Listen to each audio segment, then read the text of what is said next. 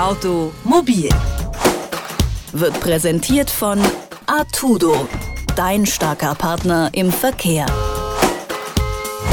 Die Stadt Köln bekommt ihr Raserproblem nicht in den Griff. Erst kürzlich ist bei einem illegalen Autorennen wieder ein unbeteiligter Radfahrer gestorben und um das Problem in den Griff zu kriegen, fordert die Polizei nun mal wieder eine PS-Obergrenze für junge Fahrer.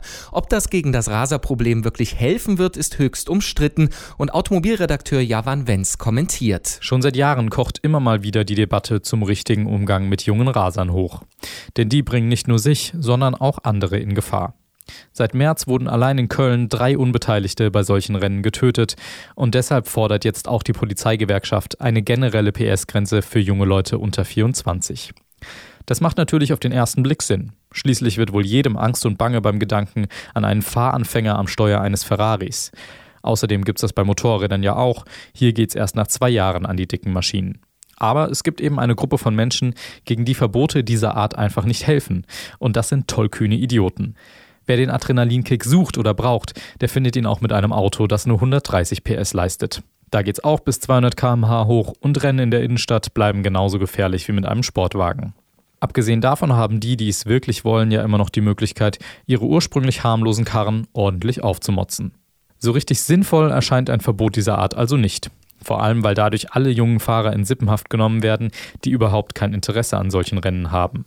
Und zumindest den letzten schweren Unfall hätte eine PS-Grenze sowieso nicht verhindert.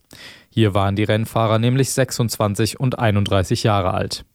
Die traurige Wahrheit ist, dass der Kampf gegen Raser in etwa so schwierig und aussichtslos ist wie der Kampf gegen Drogen.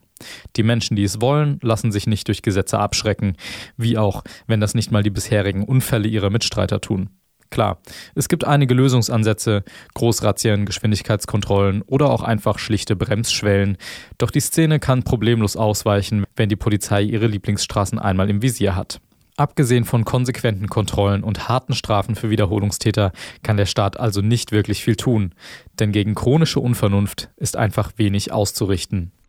Nachdem mehrere Personen bei einem illegalen Autorennen starben, fordert die Polizei nun eine PS-Obergrenze für junge Fahrer und unser Automobilredakteur Javan Wenz hat das Ganze kommentiert. Automobil wird präsentiert von Artudo, dein starker Partner im Verkehr.